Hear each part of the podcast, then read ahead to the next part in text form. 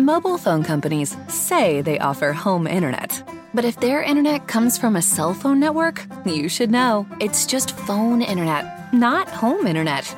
Keep your home up to speed with Cox. Cox internet is faster and has more reliable download speeds than 5G home internet. Cox is the real home internet you're looking for. Based on Cox analysis of Ookla speed test intelligence data Q3 2022 and Cox serviceable areas, visit cox.com/internet for details.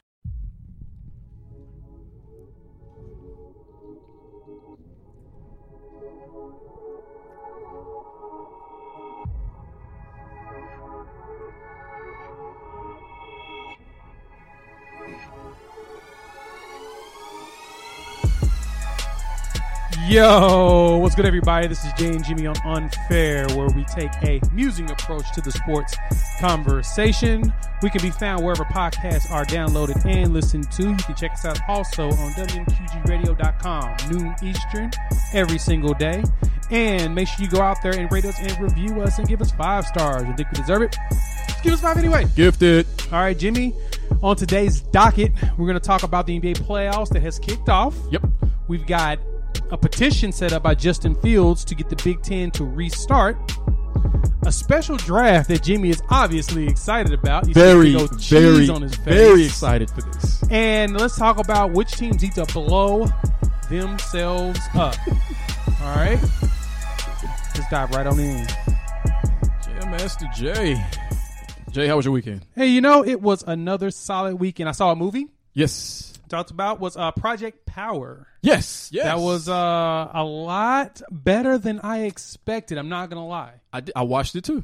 Yeah, Yeah. Huh. What'd you think? So, so you thought it was? I enjoyed Why it. did you? Why did you think it was a lot better than expected?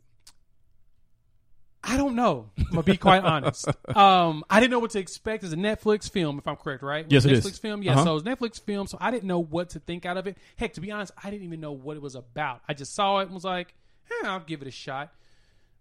It sucked me in, and I Mm-hmm. couldn't stop watching it. That was that. That to me is a good measuring stick for me when it comes to films, is if it keeps my attention, and that one did. I mean, well, just in general, Jamie Foxx is always a win in Well, my yeah, opinion. I mean, he's so versatile; he can do just about anything. But uh, you know, it's a fun movie. We won't spoil anything for you all, but Right. it is. It's an action-packed movie. Uh, it's kind of a bit of a. It's a superhero film, but with a definite twist to it. Yes. Um, and it's got some good action scenes. I think the narrative is, is pretty good. It's got some interesting characters. It mainly focuses on three of them, so I liked it. solid references as well, and I feel like Like current one of references. them, yeah, like Yeah. like especially with the climate and everything. I think one of the references they made in there really jumped out to me. I was like, I like that placement. Uh huh. So speaking of placement, let's dive in.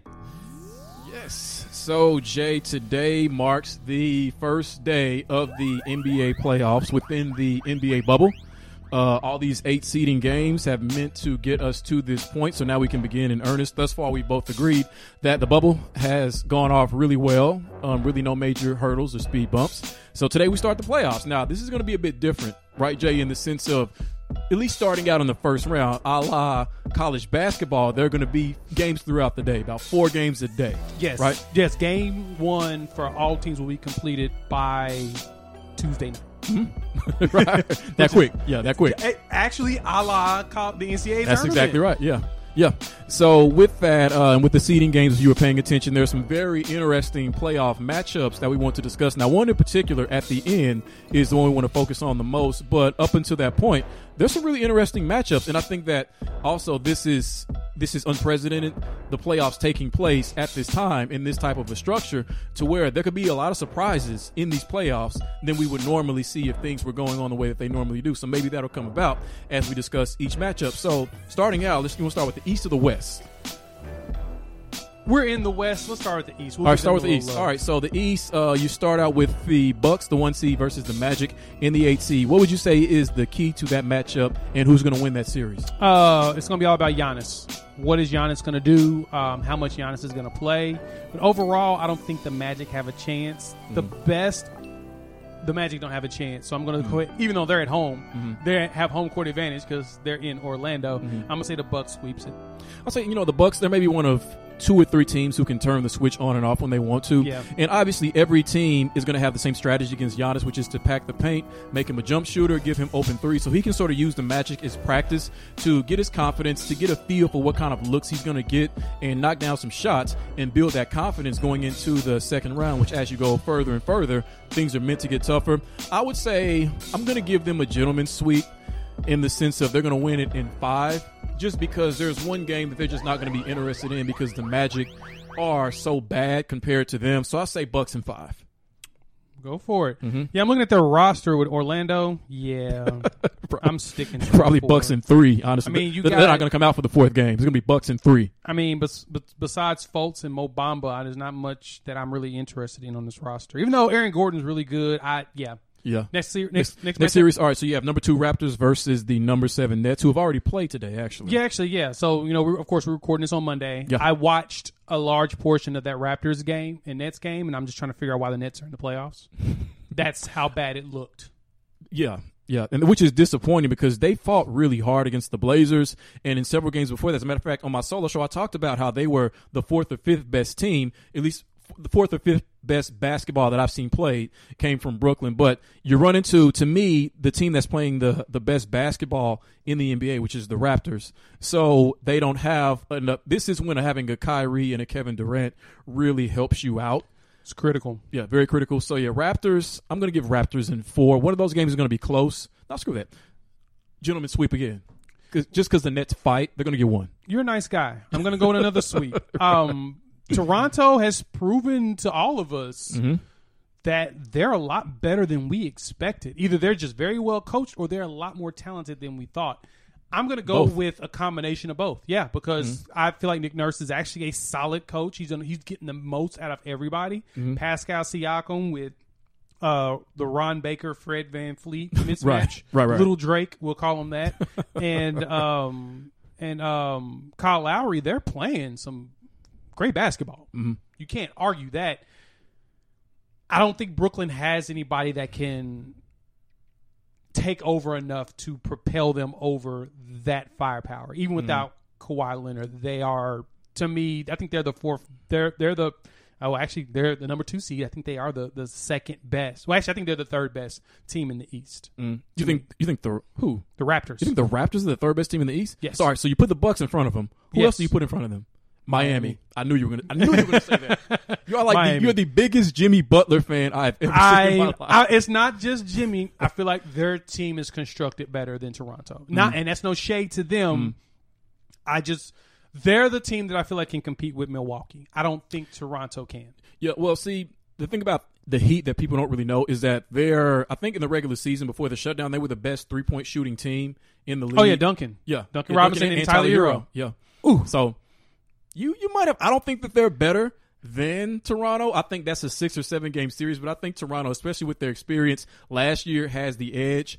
But I don't think so. I don't think that edge so is going to be enough for them. They them. might. Well, let me see. You got to have a two and a So- seven. Yeah. So they will meet in the next round, right? next round. So next we have three. Actually, no, no, they won't. They won't meet until the Crap, you're right. Dang it. Yeah. Yeah. But all right. Uh, we have the Celtics at three, 76ers at six. And you they're actually going on right now while Right now. we're recording. So um, I, I'm not looking at the numbers with it, but Boston, I'll give them a gentleman's sweep. Sweep Boston in 5 Mm-hmm. only because um, Philadelphia is going to need Ben Simmons. No Ben Simmons means it's all Joel Embiid.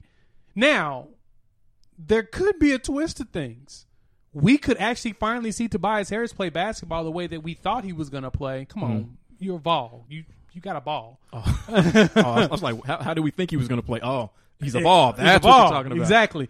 Uh, along with uh, Al Horford showing up for a change, if they can get everybody in the right pieces and put a shoot some shooters out there, Mm-hmm. they can beat Boston. They can beat them. Now, will I, did I say they will beat them? No. It's all on Joel Embiid's shoulders. Joel's got to average 30 and 13 Mm-hmm. minimum, if not 30 and 15. And there's no excuse to not do that against Boston because I don't believe Boston has a big man that can hold him No, this year. Boston really doesn't have a big man, period. That's why I think Boston is going to win in six because I think there are going to be a couple of games where the focus of Philadelphia is just to beat them up on the inside, and that's how you beat Boston. That's how you beat Boston in NBA 2K. You just beat them, you just beat them up on the inside, and that's exactly what the Sixers are going to do. Um, so yeah, yeah. Number four, you have the Pacers. Number five, you have the Heat. Who wins that series and why? Heat in six. Um, Victor Oladipo is balling. He's he's starting to show a little something something, but at the same time, I think Victor's mind is on not being in Indiana next year. It doesn't seem like he wants to be there anymore. Doesn't- it's- I feel like a mutual parting is going to happen. Just kind of just some some reads I've been seeing on the interwebs. Um, Miami now looks like they're more healthy than they were before. Uh, Jimmy Butler's not going to be sitting out many games. They got uh, uh, Bam Adebayo, who's Yeah, out it. there, is ridiculous. Lovely guy. I'm gonna go Miami in six. Crap, that's where I was going to go. Yep, Miami in six. Total agreement. Koalin. So all right, move Switching on to over the West. To the West. Uh, you have the two seed, the Clippers, versus the seven seed Mavericks. Two seven Clippers in. I'm gonna say they'll sweep them. I like Dallas. I feel like Dallas is going to be a threat in the West in the future, especially the way that the team's being constructed with all these Euros. I- I'm not sure what Mark Cuban's doing. Um, there's a lot of jokes that can be had with that, but they, they're. I like their construction. I like the way that they're set up as a team, and they have a bright future, especially with Luka, because Luka's a monster. And as you mentioned on your solo, you know, at 22, he's one of the. I don't think LeBron was doing what he's doing at 22. He wasn't. Uh, even though I think LeBron did go to the playoffs at 22, similarly, but they're they he's balling out. He's probably the closest thing to a LeBron at that age with the high expectations. Um, that he's going to probably surpass them. And He needs to get at least one MVP. If he gets one MVP, he'll surpass those. But they're not ready for the wing, the perimeter defense that the Clippers have, and I'm going to go ahead and take the Clippers in four.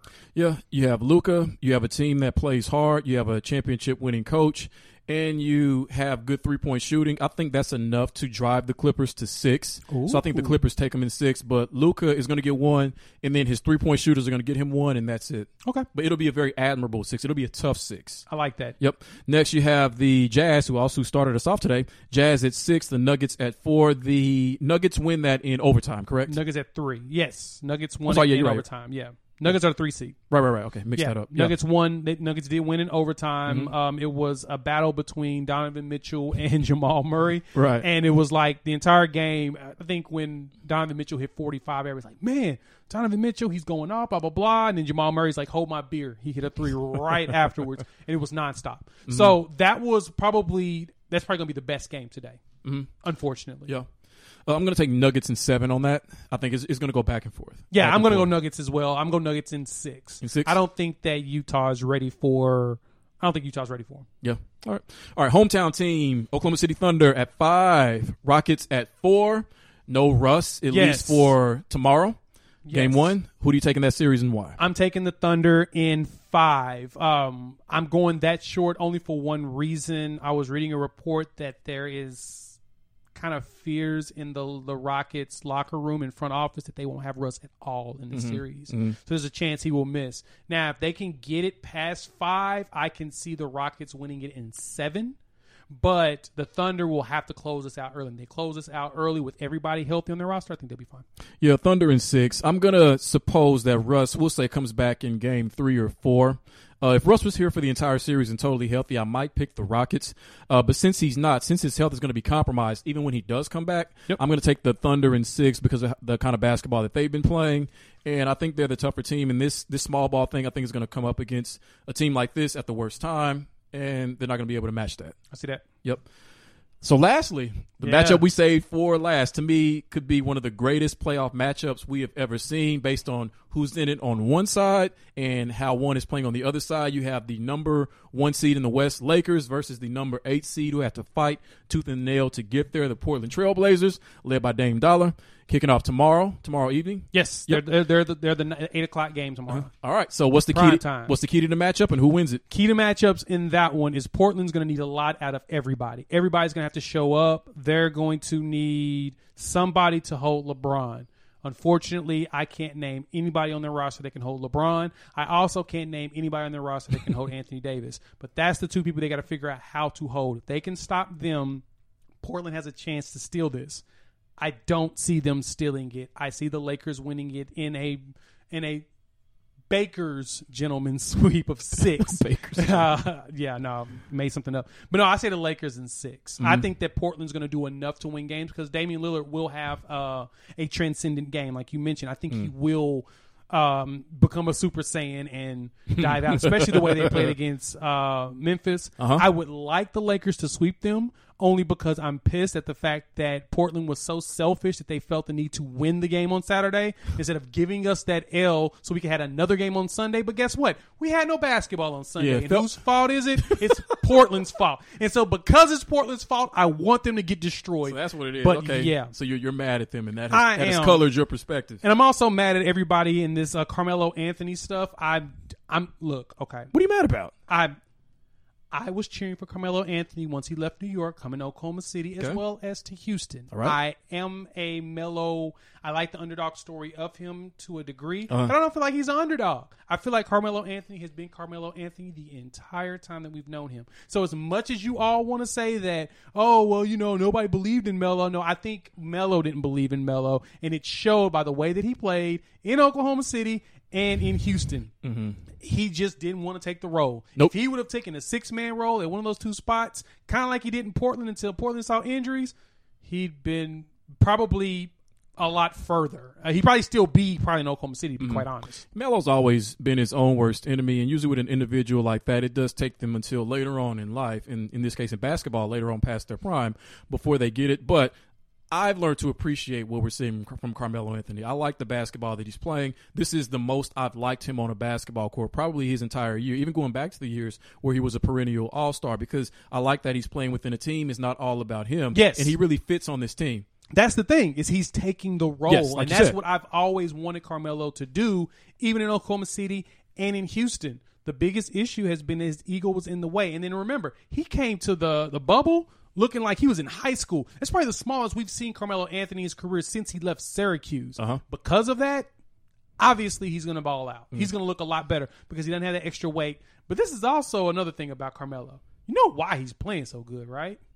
Well, because don't win your contract. Because he's in the bubble. This is Olympic medal, Melo. You notice Olympic Melo balls out, right? Yeah. He's not at home. He's not in his home city. He's not kicking it wherever his team's at. They are basically at an AAU tournament. And this is where Mo- Melo thrives, just like in the Olympics. He's only with his teammates. He can focus. He gets in shape.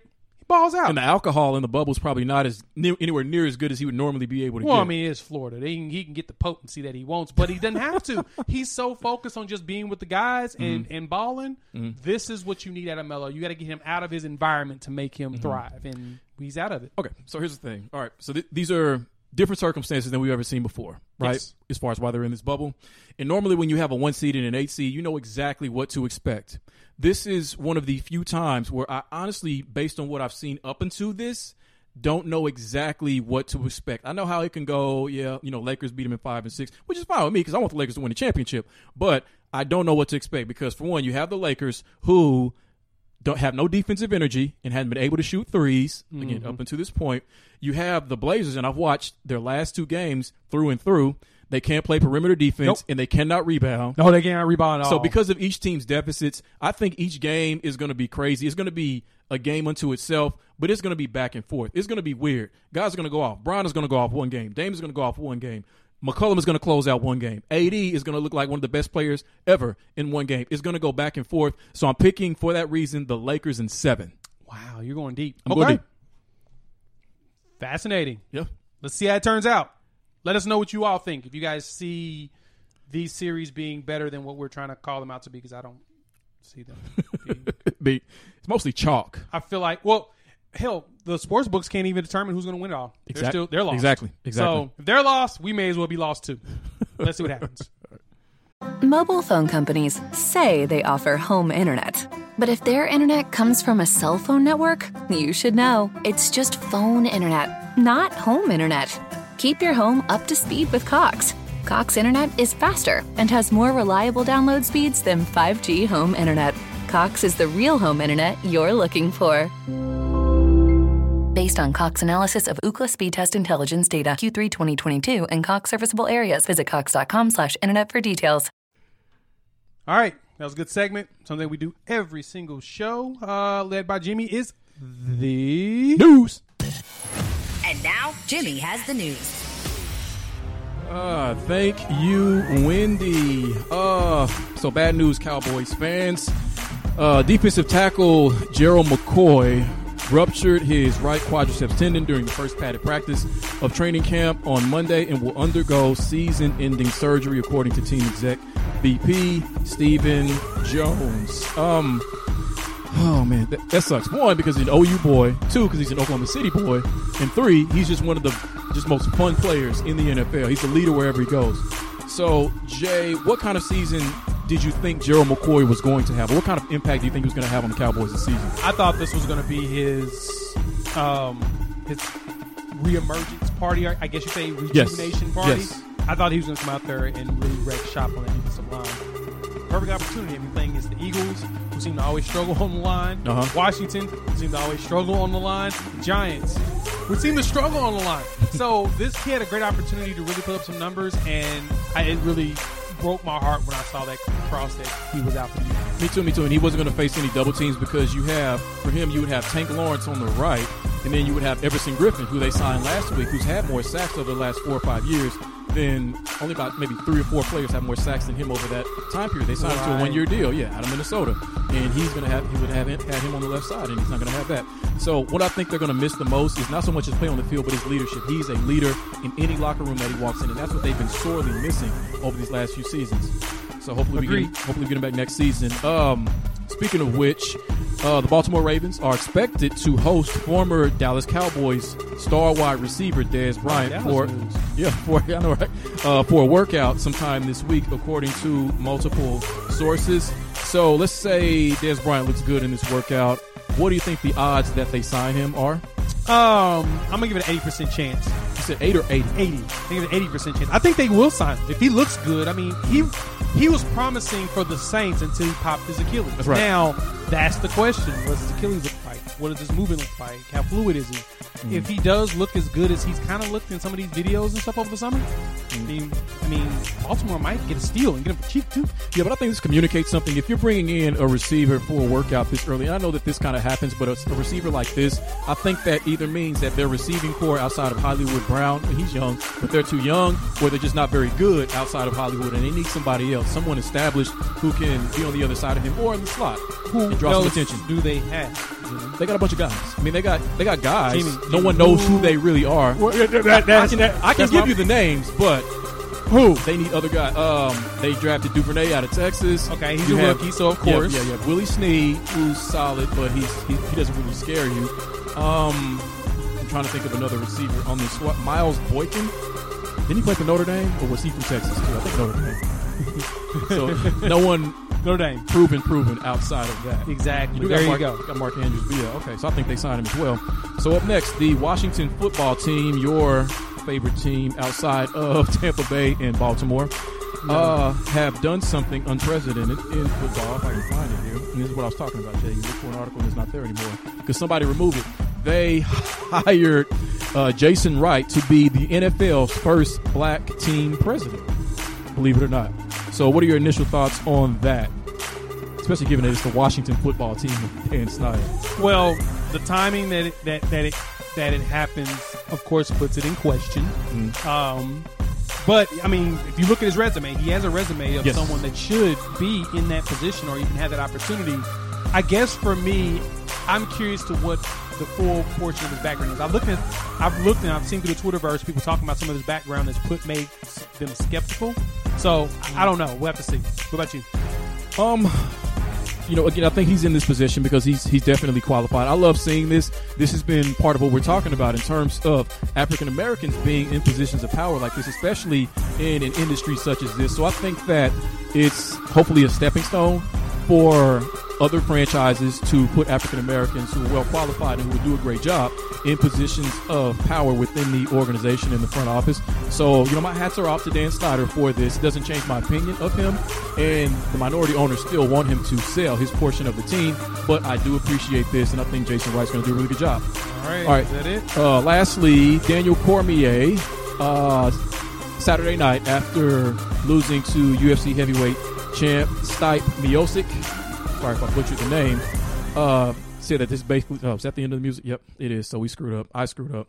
Uh, he's retiring, basically. Jay. um, so do you have any Daniel Cormier memories, or will you miss him in the UFC? I no, I don't have anything on Daniel Cormier, and yes, we did run out of time on. Hey, I uh, sucked. That was Yeah, a, I- I that was sucked a, today. That was a longer than five minute uh, um, news segment, but no, um, it.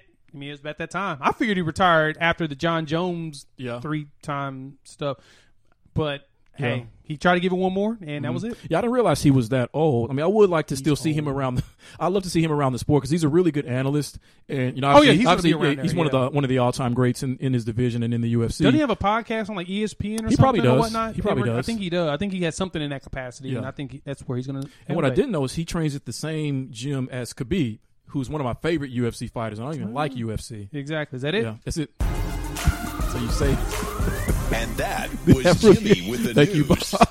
that might be the worst job I've ever done on news. Yeah, I it's see what the problem is. I did four instead of three. Yeah, yeah. Well, that and we. Anyway, we do what we a lot do. more to it, but uh, all right, we're gonna dive into the next portion of it. And this was, this was, um, this was a little interesting to me. Yes. So, of course, we're having dialogue around college football and to play or not to play. The players have their um, their "We Want to Play" campaign going on. Uh, we are united, and all of that jazz. And so, the most recent piece that came out is Justin Fields, quarterback at Ohio State, has put together a petition requesting the Big Ten immediately reinstate the 2020 football season in the fall. The petition has nearly reached over reached 250,000 signatures. So they have over 200,000, almost 250,000. And Fields had tweeted out on Sunday that this cause is close to my heart in order for people to sign the petition. So everybody's trying to get the Big Ten to buy into bringing the season back and all of that. But Big Ten postponed the season potentially to the spring because of uh, based on medical advice regarding the pandemic that's going on and a vote from the conference presidents and chancellors. So, Jimmy, let me ask you this question in the Jimmyest way of asking it. Good luck. Uh, I know, right? Do you think this petition matters? I think it matters a lot. I think it matters one because it's coming from a star player. If this came from a backup kicker for um Iowa, it really would not matter as much. Um, and I don't think it would have garnered the amount of signatures because I think of, as of this morning, it had garnered 228,000 signatures. So even half that to me matters in the sense of the president. I believe his name is Kevin Warren, the Yes. president of the Big of the Big Ten, has to pay attention to this and at least in some regard reevaluate his position since this does have so much support. So if people are talking about it, if it's on ESPN and if it's pertinent in a league where other conferences are doing what Justin Fields in his conference, what he wants his conference to do, then I think that it matters quite a bit. It May not change anything, but I do think it matters. Okay. I don't think it matters because petitions don't matter. I mean, if you've not noticed, there's a lot of petitions that go out there and they don't mean much of anything. It's it's all um, it's all dressing, I guess you could say. It doesn't really Uh-huh. do much or affect much of anything. But there's a few things that I, I don't feel like a lot of people are paying attention to in the circumstances of why the league's canceled. The, the South wants to play. I'm telling you why is because of money. They mm. don't care about the players. They don't care about the kids. They're playing because of money. Money. They have bills to pay. Since they have bills to pay, they need to get that bread. The other teams, the Pac-12, Big Ten, the MAC, they don't want to play. Why? Because of money as well. Mm. Not that they need to get that money, but they don't want to spend that money mm. because it's already a bad look on their part if they're going to go out play and play these games. In order, in order to provide these players with a safe enough environment to participate, they're going to have to do a very large financial investment to make sure that everything stays safe. Mm. Let's pull back on that. The NFL had predicted they're going to be spending between 75 to 100 million dollars in order to have enough testing and all the protocols together in order to have the NFL season. Mm. That's 32 teams. It's 32 teams in the NFL, right? Yes. College football is like 220 something teams. How many of them If you break up the factor, the, the, the figures between this, how many of them do you think has $20 million to spend or $10 million to spend on coronavirus testing and protocols? I'm going to say your power five, and only a few of them do. Uh huh. Then you run into the next question. You obviously can find money to pay for these tests and create this bubble to bring in more money. You can't find money to pay the players. you, you see what I'm saying? Like, so that's, that's the thing is that everyone says there's not enough money. We don't have the money. There's not enough money for this. But you can find money when you want to find money. It's no different than a lot of other things in this world that I won't touch on. But it seems like money magically appears when you really want it to. So this to me is a indictment on a lot of college football itself that you can't find the money to pay these players and put together a system for it, but you can put together these protocols and pay for all this coronavirus testing to get them mm. on the field. So then you feel like, in virtue of principle alone, because if you wanted to, you could come up with this money in order to structure college football conference to conference to make it safe for everybody. But you can't you can't pay us. You don't pay us. So therefore, since you don't pay us, why should we go out there just on principle alone that you don't spend this kind of money on us when we deserve it? So that's is that like the the foundation of your position as to why? Because I'm gathering that you feel like the Big Twelve, the Big Ten season should remain canceled on principle, primarily on this principle. Is that right?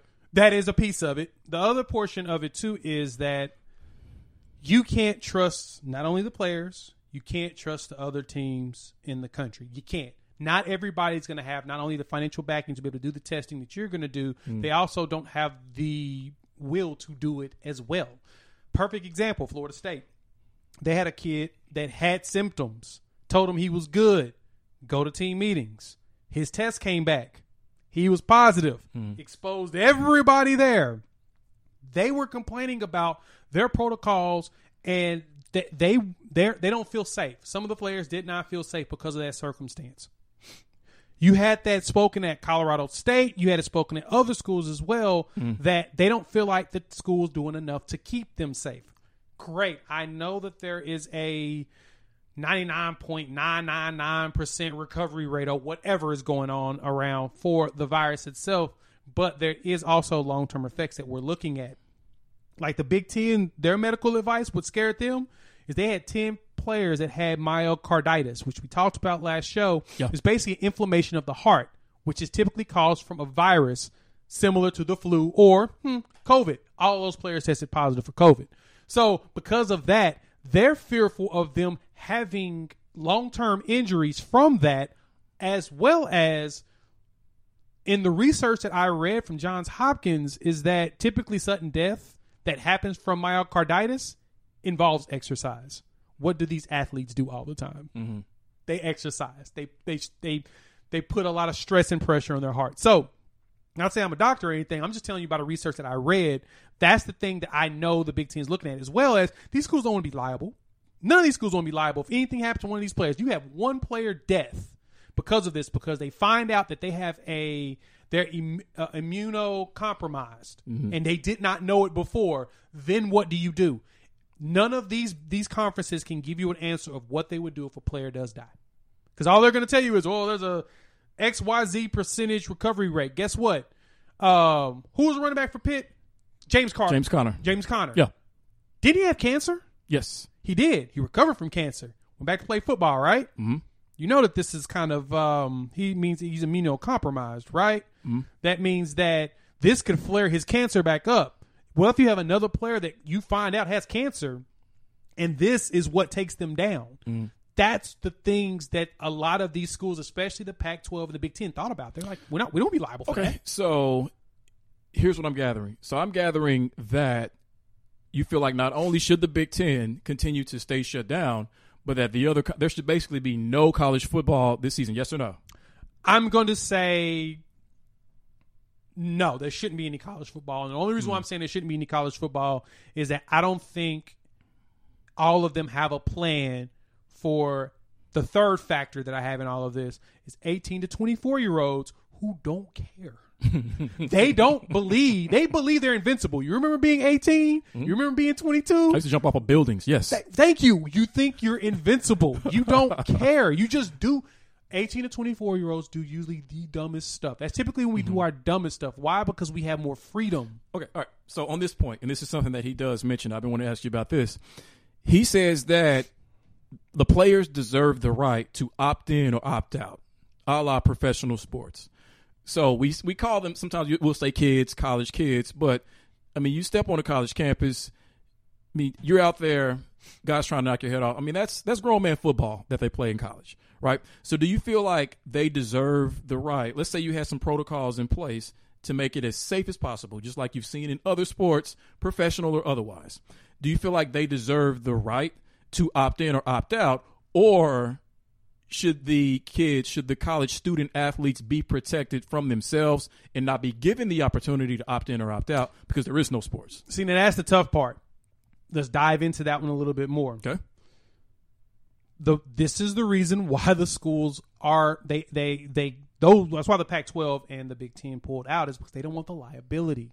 That's the thing. You can have these kids sign waivers, which would be the stupidest thing you could possibly do, because at the same time, most people don't even believe it would hold up in court. But the mm. schools would still be liable. You mm. see what I'm saying? Mm. So the question you have now is is are the schools okay with being liable for anything that happens to these kids? Especially the fact that they cannot control these kids not having parties, not having people at their houses, not mm-hmm. going out to kick it. you can't control that the other team you play against their players are following protocol or the other school you play against and their players are playing following protocol. There's so many different variables that you have to consider. It's not like you're in the nba where you have a bubble and you can control everything. Mm-hmm. You can't. You can't even control everything in your conference let alone try to c- control everything in your own campus mm-hmm. you have a hundred dudes to worry about a 100 mm-hmm. a hundred. Hell, there were players in the ACC. They were pointing out how they were rolling around campus and they saw not nail one piece of mask while people were all congregated together. They called this out, and this is what I don't get with a lot of these fans. With this is that that's what the players are trying to tell you. Because the other piece behind this is, I agree with Justin. They should have the option to opt in or opt out. But there's a caveat behind that. The players have already said that they want they want the schools to make it as safe as possible. Do the schools want to have the liability of figuring out how to make it safe as possible? They don't. Mm. OU most recently, they had nine kids test positive. While they were in training camp, they they didn't have no positives, which was fantastic. means their little bubble worked. The problem you run into that is Breaks. is that people start they took a break. Most of the kids did stay. So there's a combination of reports that the players that did stay are the ones that got sick or the ones that left that got sick. Nobody can really give a full answer. Nobody's mm-hmm. confirming na- yay or nay. But here's the big piece behind it. They're going to go right back on campus.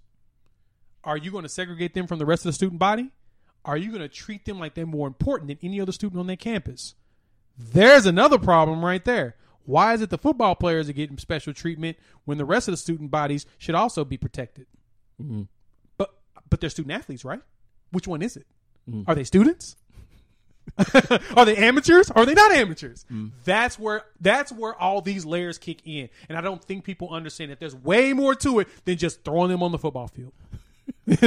You know, I can honestly say, rarely have I seen you so passionate Hey, about any particular topic that we have ever discussed in the three year, four season history of this show. You make some really, really excellent points, several of which I had not considered. But it seems like if you're going to stand on the foundation of everything that you're saying, it only leads to one conclusion. And this is a stance that you have to take with this. That is, you have to protect the kids. It's too dangerous, and that no conference should be playing any type of organized team sports, and that's the way that it needs to be. Yes, it will piss them off. Yes, they have their opinions. Maybe there maybe could have been a way had things been better organized or structured to be safer. But by your logic, by what you're saying, and you're saying a lot of really interesting, good, you know, logically foundational things. No conference should be playing football. You cannot trust the other schools to do what you're doing. You can't.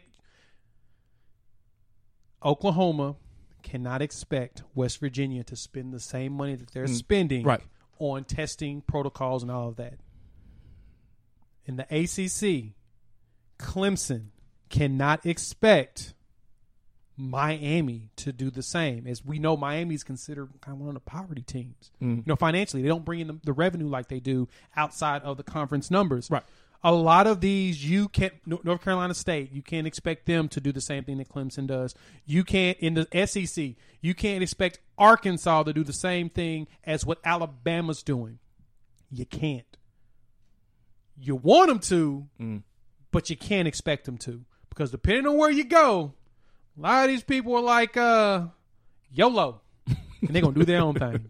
Mobile phone companies say they offer home internet. But if their internet comes from a cell phone network, you should know. It's just phone internet, not home internet. Keep your home up to speed with Cox. Cox internet is faster and has more reliable download speeds than 5G home internet. Cox is the real home internet you're looking for. Based on Cox analysis of Ookla speed test intelligence data Q3 2022 and Cox serviceable areas, visit cox.com slash internet for details. 92% of households that start the year with Peloton are still active a year later. 92% because of a bike? Not just bikes. We also make treadmills and rowers. Oh, let me guess, for elite athletes only, right? Nope. It doesn't matter if you're an avid exerciser or new to working out. Peloton can help you achieve your fitness goals. 92% stick with it. So can you. Try Peloton bikes, tread, or row risk-free with a 30-day home trial. New members only. Not available in remote locations. See additional terms at onepeloton.com slash home dash trial. All right, man, that was a good. That was a good one. That so, was- that was. so Jimmy wanted Nice. to go right into. This is one of my favorite things that we do, and I know I've said that this. every single time we do this. He, I he loves. I this. love drafts. Jimmy. I, that's is why a I love fantasy sports so He much. He has an addiction to I, drafts. I am. I love drafts. So, and I love coming up with ideas for drafts. So, Jay and I a month ago, uh, we did a fantasy draft. It was uh, drafting the most famous people on the planet as a collection of who can have the most famous roster versus the other. So, I came up with another idea. Now, given that it was pretty easy too, given that Jay and I grew up during what is known as the hip hop era. So today we are going to draft the greatest rappers of all time to see who can assemble the greatest roster of the greatest rappers we have ever seen in the history of the hip hop game. Let's go for it. Yep. All right. So who? How are we gonna? Who's gonna go first? Who went first in the last one? We did a coin flip. Yes. And I think I won the coin flip, Okay. so I went first. So this time, I'm gonna go first. All right. So first, now not to say that this is who I believe to be the greatest rapper of all time, but he's definitely my favorite rapper of all time, and I'm glad he's coming in as my number one pick, and that is Pac. oh wow, No. so Jimmy goes straight to pop. Got to go to Pac. I, Okay. I do. I was thinking about this. Nah, no, go ahead. You're you're you're, Yeah, you're, that's, going to divulge into it. That's yeah, for another day. that. I'll All go. right. I'll go too deep into it. You this. know what? Since since we're gonna go in that route, we may as well keep that going because in that time frame, they were considered the best in the game. I'm gonna go ahead and run with Biggie got to, got to. So then your team, you should have the East All Stars. I should have the West End, right? potentially. All right. Up next, I'm going to take versus my heart versus my better judgment. I'm going to take Eminem as my second favorite pick. Oh wow, Yes. that's that's a shocker. I do think lyrically he might be the greatest. Lyrically, maybe the greatest rapper we've ever seen. Valid point. Mm. So I'm gonna go ahead and dive right into keeping it East Coast. I'm gonna go with Jay Z. Why not? Oh, thank, no, I'm glad you did that. I'm glad you did, Jay Z, because you know why I'm glad you did that, right? Right. Yep. Because I know who you're going for. Who am I going for? Yep. Nostradamus. Nostradamus. All right, number three, you got Nas. I got. Nas, Fine, Nas. fine. You go with Nas. I will take your Nas, Mm-hmm. and I will raise you Andre 3000. he was one of my next ones. Very, very underrated. What I'm surprised is how come he never released. I guess in a sense he did release a solo album, Yeah, but Below. but never a true solo album, just unto himself. No, no, no. The OutKast is kind of a family. Yeah, yeah. Okay. I respect that. I respect that. Love Andre 3000. All right. Next then, I will see your Andre 3000. Give me Weezy, Lil Wayne. And that's one of the ones I thought you were going to pick a little bit earlier because I know how much of a Wayne aficionado I you tend to be. I am to a be. Wayne aficionado. I love me some Weezy. So I'm gonna go ahead and jump from that, and I'm gonna go. I'm gonna go a little bit more dirty south on them. You Go know? for it. I'm gonna go. You know what? Yeah, I'm gonna go. I'm gonna, I'm gonna keep it in the south. I'm gonna keep it in the A. I'm gonna go Okay. with Ludacris. Luda? All right. It's a bit of I'm a. a big Luda. I think he's one of the best lyricists, uh, most he underrated is. He, lyricists. he the is. He's definitely underrated. yeah, I was listening to his mixtape the other day and was like, gosh, this dude is really good. Mhm. All right. Uh, I'm gonna go. I'm gonna go conscious. I'm gonna go to Chicago and I'm gonna get my boy Common Okay. up next. Okay. He's, he's an underrated lyricist. I, I can see Definitely. that. I can totally see that. Yeah. Uh, I'm gonna fly back to the East Coast. We're gonna keep it East, and uh, I'm gonna run with Mos Def. Mos Def. All right. I've always enjoyed Okay, the yeah. lyricism behind. So then him. that's that's that's a good head to head matchup. Common and Mos Def, two of the most conscious rappers we've ever seen. yep. All right. Uh, next then I'm going to You know what? I'm gonna go to the south, and I'm gonna get Scarface on this roster. Oh, I hate you. Oh, that's I had to a do it, good bro. I'm one. sorry. That's a good I'm one. sorry. That's a real good. He's one one of the most respected rappers in the history of the game. Yes, he is. Yeah. Yes, he is. Um, okay. You're gonna go with Houston's one of Houston's greats. Oh, yeah. I'm gonna go ahead and move back to the East Coast because I feel like rap in the East really jumped. And oh man, you know what? I got this. I'm gonna keep it conscious. Okay, keep it conscious. Go I'm for it. Black Thought. Black Thought. All right, he was on my list too. Okay. So that's like double consciousness between Mos Def and black. Can you handle all the black consciousness just between those two? Hey, yes, Just in a general conversation. yes, yes. All right, I like that. All right. Um, next, I'm gonna go with um, you know, one of the most famous rappers of all time and a very underrated freestylist, Snoop Dogg. Ooh. You ever heard Snoop freestyle? Um, I have. Yes. It's Snoop was. He's one of the best I've ever seen. Well, since you're going West Coast, I'm gonna follow with you. Ice Cube. He was my, he was next on my list. Thank you. I'm gonna go with Cubic on him because Cube Yep. was ridiculous with it, especially since he wrote mo- all the stuff that Eazy was doing. So yeah, he was ridiculous. Mm-hmm. Okay, I'm gonna stay west, and I'm going to grab one of the younger cats. I'm gonna get Kendrick Lamar. Okay. Okay, you go with K Lamar. K Lamar. Okay. Um, that's a. Ooh man.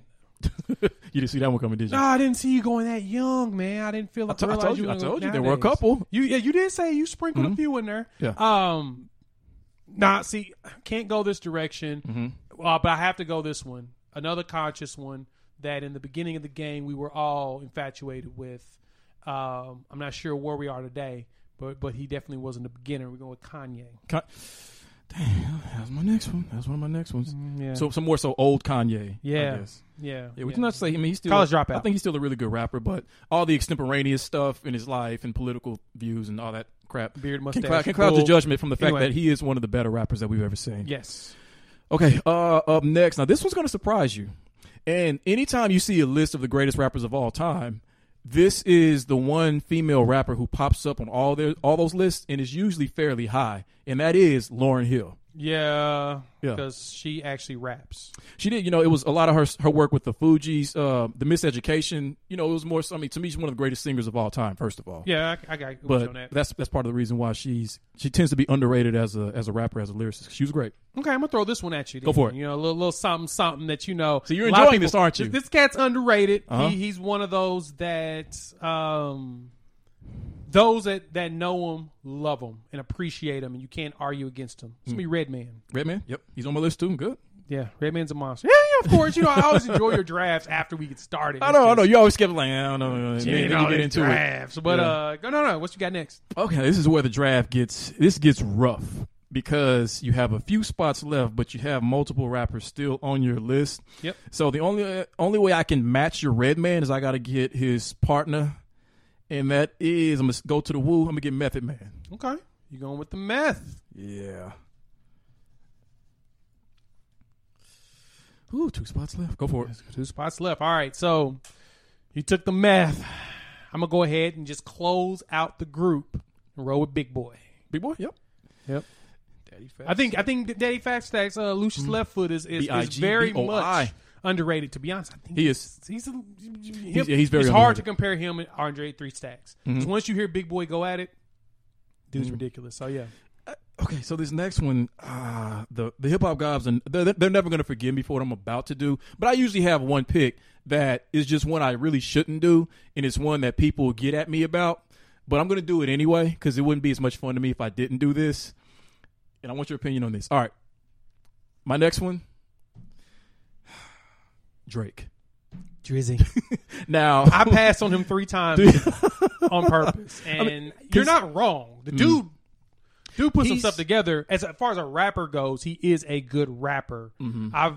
It's just his choice of songs that he creates has always been a lot of people's issues. Duke can rap though. He he really can, surprisingly so, and he's the greatest selling rapper of all time. Technically, I mean, we're in the era of downloads and such, but he he does surprise me with a lot of his bars, with with how witty they are. Because I love wit in Yeah. rappers, you know, to really catch me, make me think, make me rewind. It's like, oh, he said that, you know, because Weezy, he, he's known for that. He's a genius for That's his why wit. I wanted to pick Weezy. You Yeah. beat me to that one because he is he is strong with the pen and the and the freestyle. Uh-huh. Um, I know that he goes off the head a lot. Um, but you know what? Hmm? because you mentioned that that that strength of the rap and the lyric.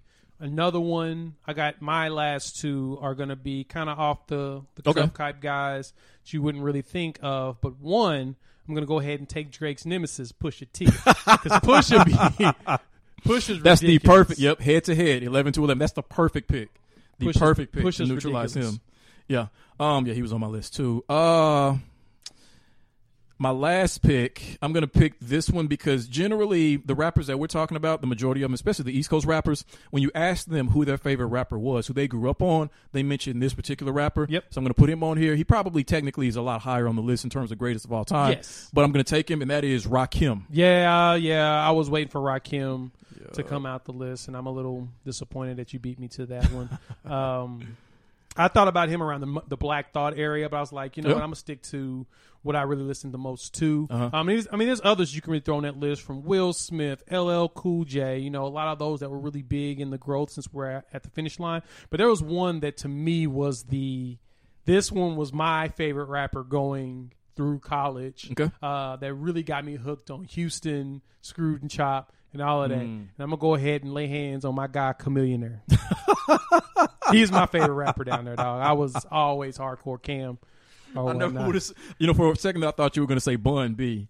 To me, he's, I was gonna do Bun B or Pimp C as well. They were on the list, but since we're Bun doing B's twelve, he's in the discussion of, stopped. of some of the ghosts. All right. Uh, so on the on the the ones I didn't get to, I had KRS One. yes, I had DMX. yes, Uh, Busta Rhymes. Yep. Kurupt. yep. Uh, did you me- did you mention LL? I did mention 'Cause I had LL, LL on mine as well. and uh, Will Smith. I had them both. And um, Meek Mill, just because of his his battling ability. Even though I don't know why he didn't use that against Drake, that made no sense at all. A Philly dude should never have gotten bodied that way on wax by a dude who's from Toronto who sings half his songs. I still don't understand that. I was gonna go in with Beans as well with Beanie Sigel, um, but Mobile phone companies say they offer home internet. But if their internet comes from a cell phone network, you should know. It's just phone internet, not home internet. Keep your home up to speed with Cox. Cox internet is faster and has more reliable download speeds than 5G home internet. Cox is the real home internet you're looking for. Based on Cox analysis of Ookla speed test intelligence data Q3 2022 and Cox serviceable areas, visit cox.com/internet for details. yeah, that's okay. Let's wrap this bad boy up. Put a bow on it. Um, good job with the roster. So the final rosters we have are yeah, who's yours? Let me pull this off real quick. So the final rosters we have is I've got Biggie, Jay Z, Andre 3000, Ludacris, Mos Def, Black Thought, Ice Cube, Kanye West, Redman, Big Boi, Pusha T, and Camille Nair. In my 12, I had Pac, Eminem, Nas, Lil Wayne, Common, Scarface, Snoop Dogg, Kendrick Lamar, Lauryn Hill, Method Man, Drake, and Rakim.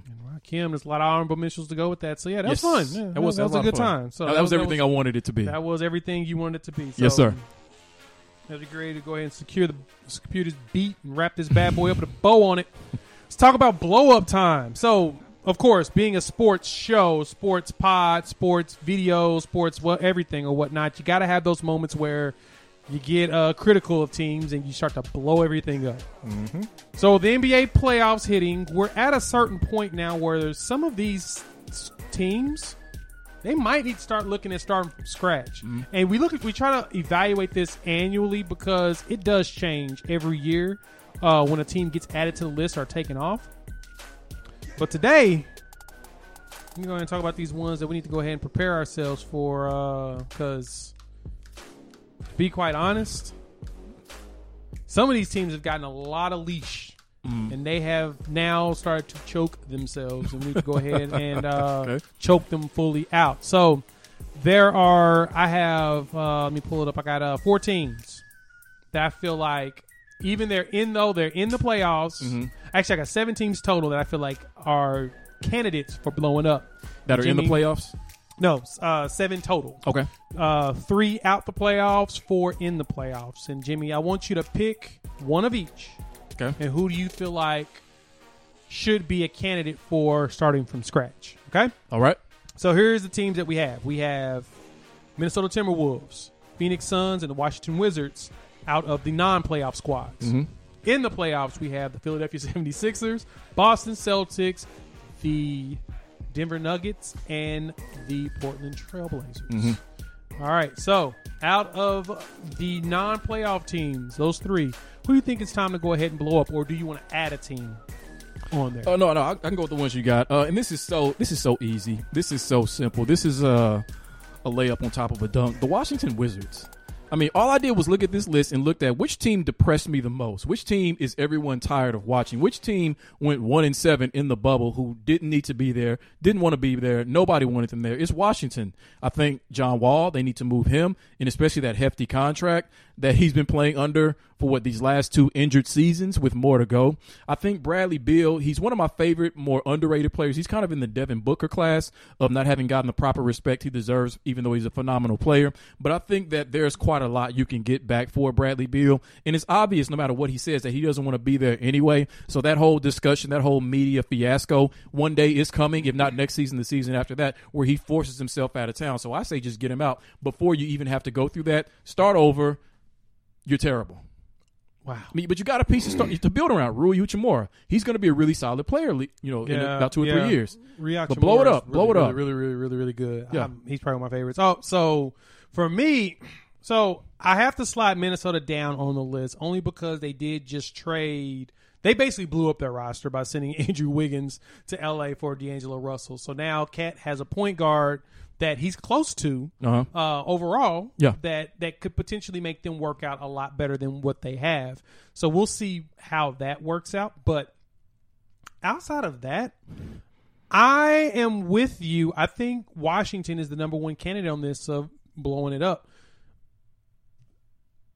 John Wall hasn't played in a year and a half, going on two seasons. Mm-hmm. I don't know if he's going to be ready to play in December if they restart the season in December or January. No. That's going to be a very, very good question. Um, but as much as Bradley Beal says he wants to be there, I don't see it either. I think it's time for him to go ahead and just get out. It's the roster's not conducive to winning, and uh, as Bomani Jones has mentioned, the Washington Wizards has not won 50 games in his lifetime, and Bo's 40. Uh, So I went back and looked. He ain't lying.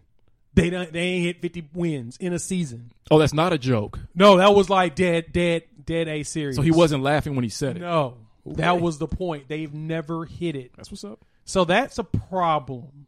if your team can't hit 50 wins with all the talent that's gone through there over the last 40 years. Mm-hmm. They even had Michael Jordan for a couple of seasons. and they could not hit 50. you can't win with wins. MJ. You can't win with anybody. So yeah, at this point, Washington blow it up, start from scratch, just be a ceiling dweller and be done with it, or yeah, just bottom Mm-hmm. of the barrel. Call it a day. So all right, so playoff teams. If these teams don't make it deep in the playoffs, who do you feel like should be the one that's the biggest candidate for blow up? Mm-hmm.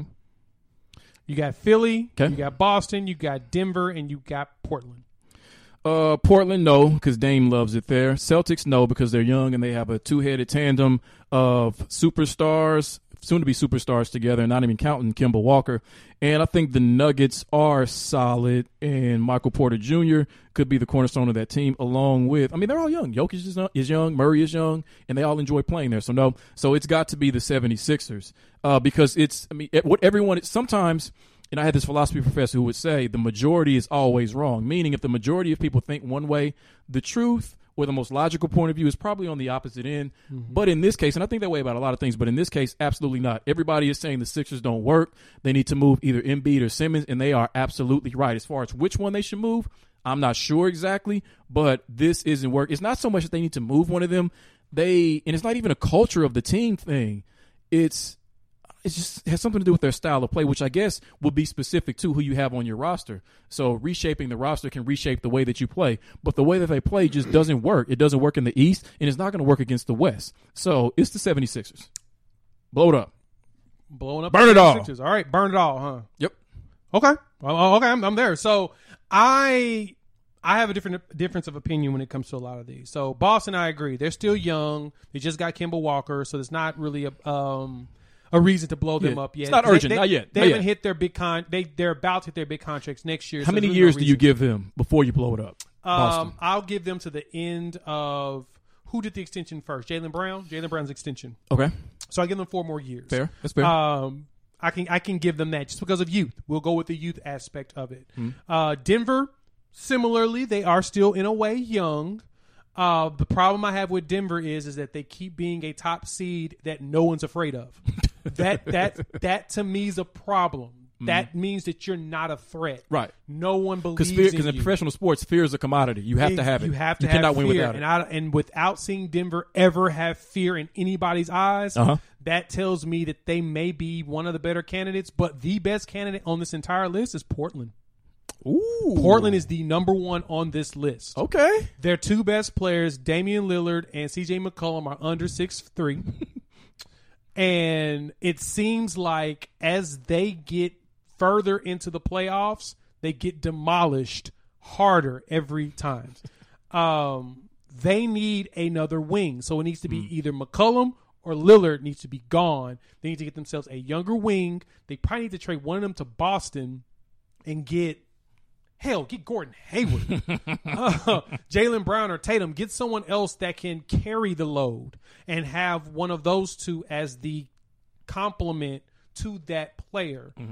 They that would to me accelerate their opportunities to be to be competitive in the West because they're playing in the West and you're going against LeBron James and Anthony Davis. If you feel like you're going to get past, which we're going to find out very soon, what it looks like for the Blazers to go against LeBron James and Anthony Davis without the additional pieces that they're going to get, plus Kyle Kuzma. Mm-hmm. We'll see what Portland's going to actually look like and what they're made of. I don't think that they're the team to beat them. And when mm. Golden State comes back, they're not going to come back 100%, but 75% of Golden State's shooting ability mm. Is better than what Portland So it's to not so much that. So here's what I'm gathering. What I'm learning from this is to blow up a team. It really takes two reasons. Either you're horribly bad, you always have been, you're always going to be, or what you're doing is not working. So with Portland, is obviously it's not that they're bad with the basketball. It just ain't working. seen, yeah, it's just not working. working. It's not that they're a bad team. They almost didn't make the playoffs. Yeah. And their excuse was, well, we didn't have Nurkic. You have your two best players should be able to carry you to the playoffs without That's your true. best big That's man. true. That's my that's that's my argument behind them, and that's no shade to either one of them because I think they're both phenomenal players and I think they're both impactful players. The problem is those two aren't scary enough for teams to fold over. Like you said, fear is a commodity. Hmm. That's a commodity they don't have. Yes, Carmelo is stepping up. Matt props to him recognizing his role. But at the same time, Carmelo Anthony puts no fear in anybody's heart anymore. Hell, when he's in Oklahoma City, he was getting his shot blocked by people shorter than him. Mm. You know what I'm saying? He just can't get up like he was. They no one they they're not as bad as Denver to me when it comes to not being feared Because they have Dame. because of Dame. Yeah. But Dame has to petition to get himself on All Star teams only because there are so many good point guards in the West. Right. No shade to Dame. I hate that I like Dame so much. I want to not like him, but I like him a lot. He's one of my favorite people to watch play, mm. like Russ. But the issue you run into again is that nothing about Portland scares me when I watch them matched up to any other team. Mm. Them versus Denver, yeah, at that point I'm scared of Portland.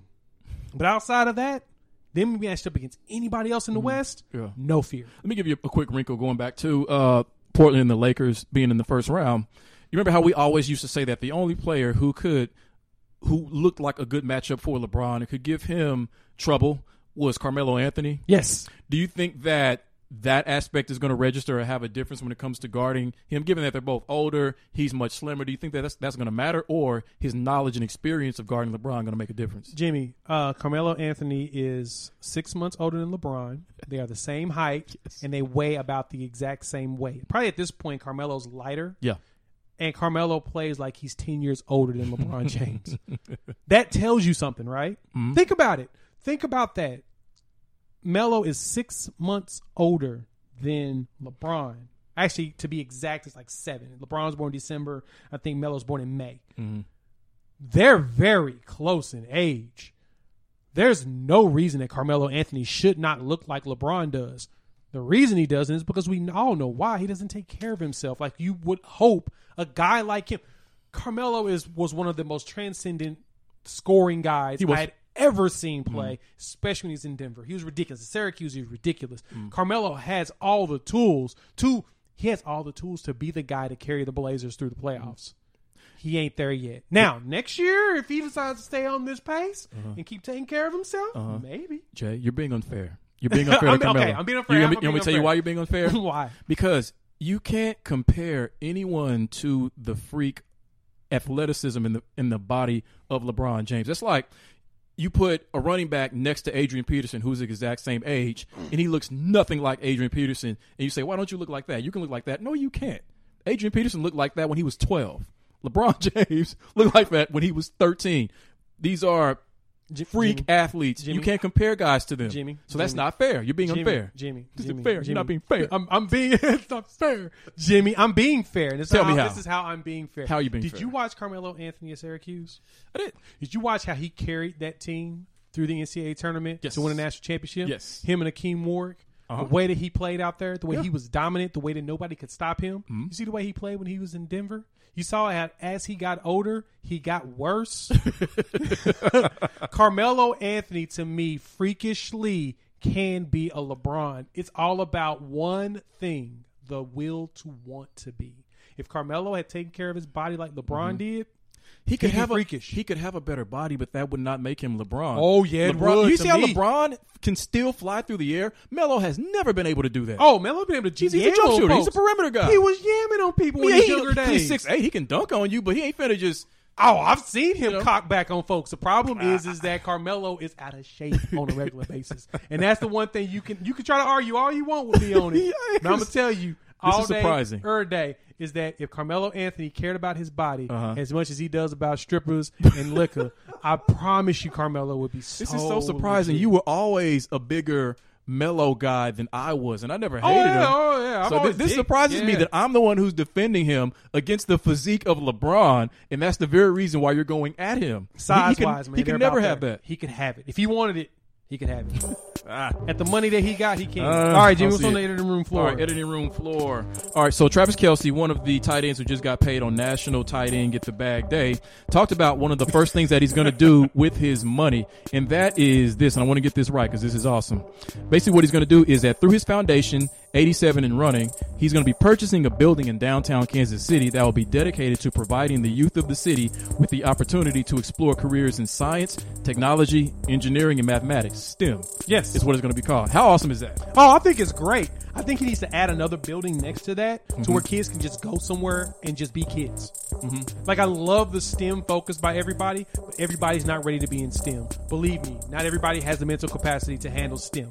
They don't. So we need to find other ways for them to get better. Let's look at arts. Mm-hmm. I like buying furniture. I like I like aesthetics. A lot, a lot of people that love aesthetics. Let's harness that as well.